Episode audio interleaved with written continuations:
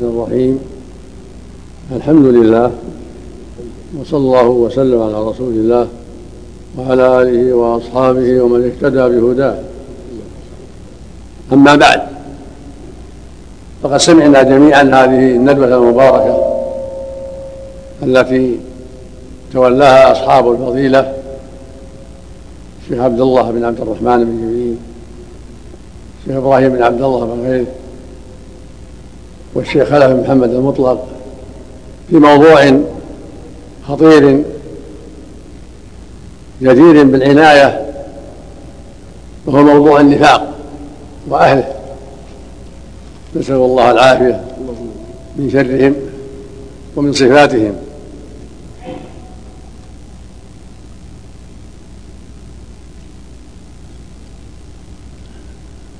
قد أوضح المشايخ المطلوب كما ينبغي وبينوا ما بينه الله وبينه ما بينه الرسول عليه الصلاة والسلام من صفات أهل النفاق وأعمالهم الخبيثة. قد أجادوا وآفادوا جزاهم الله خيرا وضاعف مثوبتهم. وزادنا وإياكم وإياهم علما وهدى وتوفيقا ونفعنا جميعا بما سمعنا. لا ريب أن النفاق خطره عظيم. قد أبان الله جل وعلا في كتابه العظيم شره وخطره. وهكذا رسوله عليه الصلاة والسلام. أبان ذلك وحذر من ذلك. فالجدير بكل مؤمن ومؤمنة الحذر من صفاتهم وأعمالهم والتواصي بتركها والحذر منها.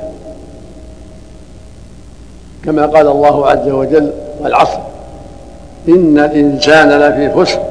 إلا الذين آمنوا وعملوا الصالحات وتواصوا بالحق وتواصوا بالصبر.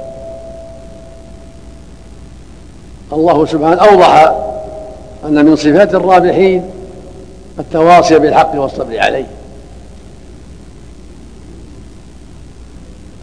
فالواجب على أهل الإيمان من الذكور والإناث التواصي بالحق التواصي بطاعة الله ورسوله التواصي بترك ما نهى الله عنه ورسوله ومن ذلك التواصي بالحذر من صفات أهل النفاق. والصبر على ذلك الصبر على هذا الجهاد التواصي والنصيحة كما قال سبحانه وتعاونوا على البر والتقوى ولا تعاونوا على الإثم والعدوان. ويقول النبي صلى الله عليه وسلم المؤمن للمؤمن كالبنيان يشد بعضه بعضا شبك بين أصابعه. ويقول صلى الله عليه وسلم مثل المؤمنين في توادهم وتراحمهم وتعاطفهم كمثل الجسد. إذا اشتكى منه عضو تداعى له سائر الجسد بالسهر والحمى. ويقول عليه الصلاة والسلام لا يؤمن أحدكم حتى يحب لأخيه ما في نفسه فعليك يا عبد الله وعليك يا أمة الله الحذر الحذر من صفات الكفرة والمنافقين. ومن كل خلق حرمه الله. قولي أو عملي. ومن وسائل الإعانة على ذلك تدبر كتاب الله والعناية بالقرآن والاستكثار من تلاوته للعلم والعمل. كتاب أنزلناه إليك مبارك ليدبروا آياته وليتذكر أولو الألباب. ويقول سبحانه إن هذا القرآن يهدي للتي هي أقوم الآية. ويقول عز وجل قل هو للذين آمنوا هدى وشفاء. ويقول سبحانه وهذا كتاب أنزلناه مبارك فاتبعوه واتقوا لعلكم ترحمون. ويقول عز وجل ونزلنا عليك كتاب تبيانا لكل شيء وهدى ورحمة. وبشرى المسلمين. الوصية والنصيحة العناية بالقرآن. تدبر القرآن والاستكثار من تلاوته للفهم والعلم والعمل. لا لمجرد التلاوة. له أجر عظيم في التلاوة لكن المقصود منها هو العلم والعمل وأن تعلم حكم الله وأن تعمل بذلك. ويقول عز وجل أفلا يتدبرون القرآن أم على قلوب أقفالها؟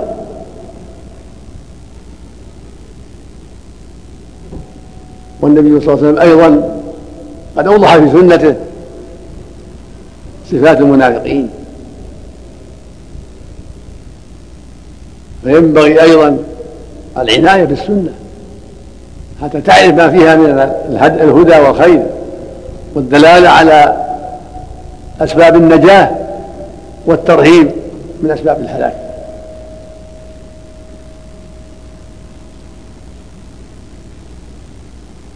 ويكفي في هذا قوله جل وعلا المنافقون والمنافقات بعضهم من بعض.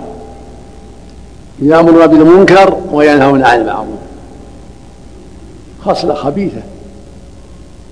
يأمر بالمنكر وينهون عن المعروف. يعني يأمر بالشرك وسائر أنواع الكفر والضلال والمعاصي. الشرك وترك الصلاة وترك الزكاة وغير ذلك. لا يجهرون بهذا بل فيما بينهم. وكيفما استطاعوا.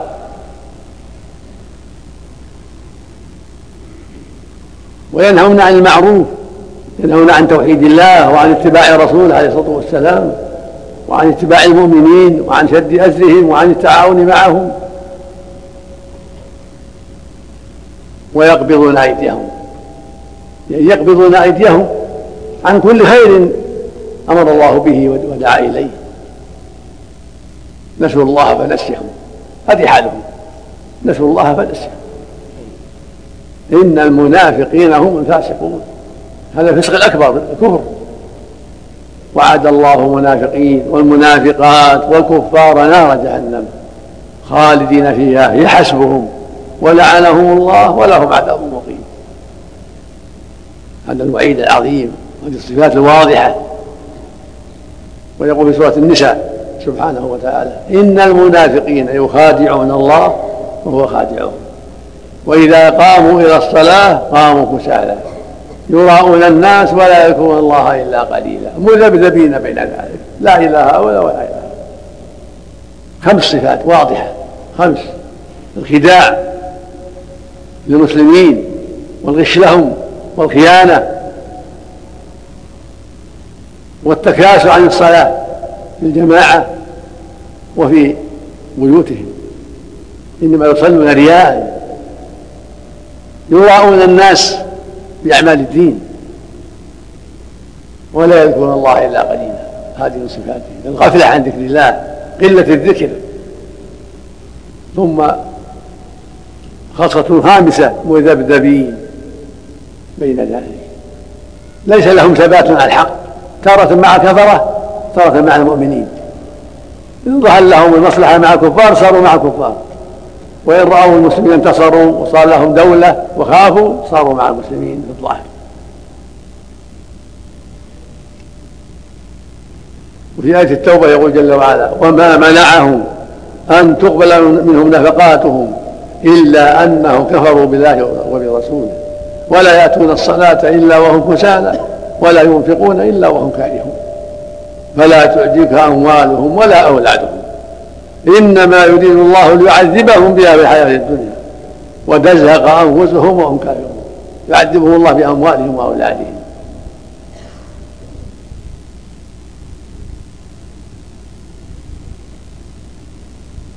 فصفاتهم واضحة بينة وضررهم عظيم هم أشد ضررا وأخبثوا عملا من الكفرة الصرحاء الكافر الصريح المعلن تعرفه وتحذره وتبتعد عن صفاته الجميلة. لكن هذا معك في البيت وفي المجتمع وفي المسجد بعض الأحيان إلى غير ذلك تظنه مسلما. قد تغتر به قد يخدعك قد تعمل بمشورته تحسب أنه ناصح. وهو الغاش الخائن. ولهذا قال فيهم سبحانه إن المنافقين في الدرك الأسفل من النار. تحت الكفار أعوذ بالله. تحت الكفار. إن كفرهم زايد. كفر باطن وأعمال ظاهرة ضارة بالعالم الإسلامي. إن المنافقين في الدرك الأسفل من النار ولن تجد لهم نصيرا.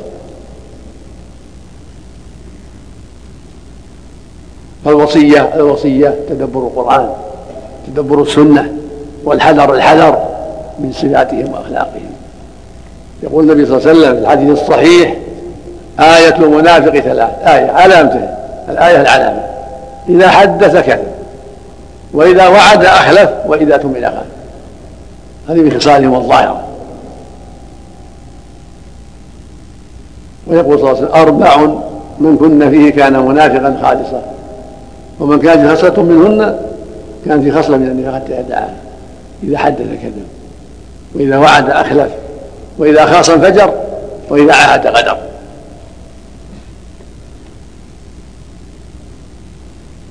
فعليك بصفات المؤمنين وأخلاقهم التي مدحها الله في كتابه العظيم واحذر صفات المنافقين. صفات المؤمنين يقول جل وعلا والمؤمنون والمؤمنات بعضهم أولياء بعض أحباء نصحا كل واحد يحب الخير لأخيه. لا يغتابه ولا ينم عليه ولا يخدعه ولا يغشه ولا يخون في المعاملة ولا يكذب عليه ولا يظلمه لا في نفس ولا في مال ولا في عرض ولا يدعي عليه الدعوة الباطلة. أخوه يأمر بالمعروف وينهون عن المنكر. هذه أخلاقهم. ويقيمون الصلاة ويؤتون الزكاة ويطيعون الله ورسوله. أولئك سيرحمهم الله. هذه صفة المؤمنين. فاحرص أن تكون منهم. وحرص على التخلق بها. ويقول سبحانه قد أفلح المؤمنون الذين هم في صلاتهم خاشعون والذين هم للغو معرضون والذين هم للزكاة فاعلون والذين هم لفروجهم حافظون. إلا على أزواجهم أو ما ملكت أيمانهم فإنهم غير ملومين فمن ابتغى وراء ذلك فأولئك هم العادون. والذين هم لأماناتهم وعهدهم راعون والذين هم على صلواتهم حافظون. سورة المعاري والذين هم بشهاداتهم قائمون. والذين هم على صلواتهم يحافظون. أولئك هم الوارثون. الذين يرثون الفردوس هم فيها خالدون. سورة المعاري والذين هم على صلاتهم يحافظون. أولئك في جنات مكرمون. فصفاتهم واضحة. صفات الإيمان في القرآن واضحة وفي السنة. فاقرأ القرآن واقرأ السنة قراءة الطالب للحق الراغب في أسباب النجاة الذي يريد العلم والعمل. واحذر صفات المنافقين واحذرهم أيضا. ومن أظهر نفاقه وإلحاده وجب قتله لأن ضررهم عظيم. إذا وجد ظهر أظهر إلحاده ونفاقه وجب رفعه إلى الحاكم الشرعي حتى يقام عليه حد الله. من بدل دينه فاقتلوه.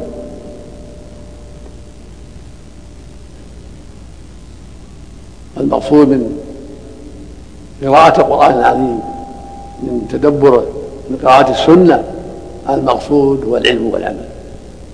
فعليك بهذه النية القصد الطيب عليك بالنية الطيبة في قراءتك لكتاب الله. وسنة الرسول صلى الله عليه وسلم وهكذا في قراءة كتب العلماء. عليك بالنية الطيبة. أن تريد معرفة حق وأن تعمل به. لا مجرد الاطلاع أو القراءة. يكون لك نية طيبة صحيحة صادقة.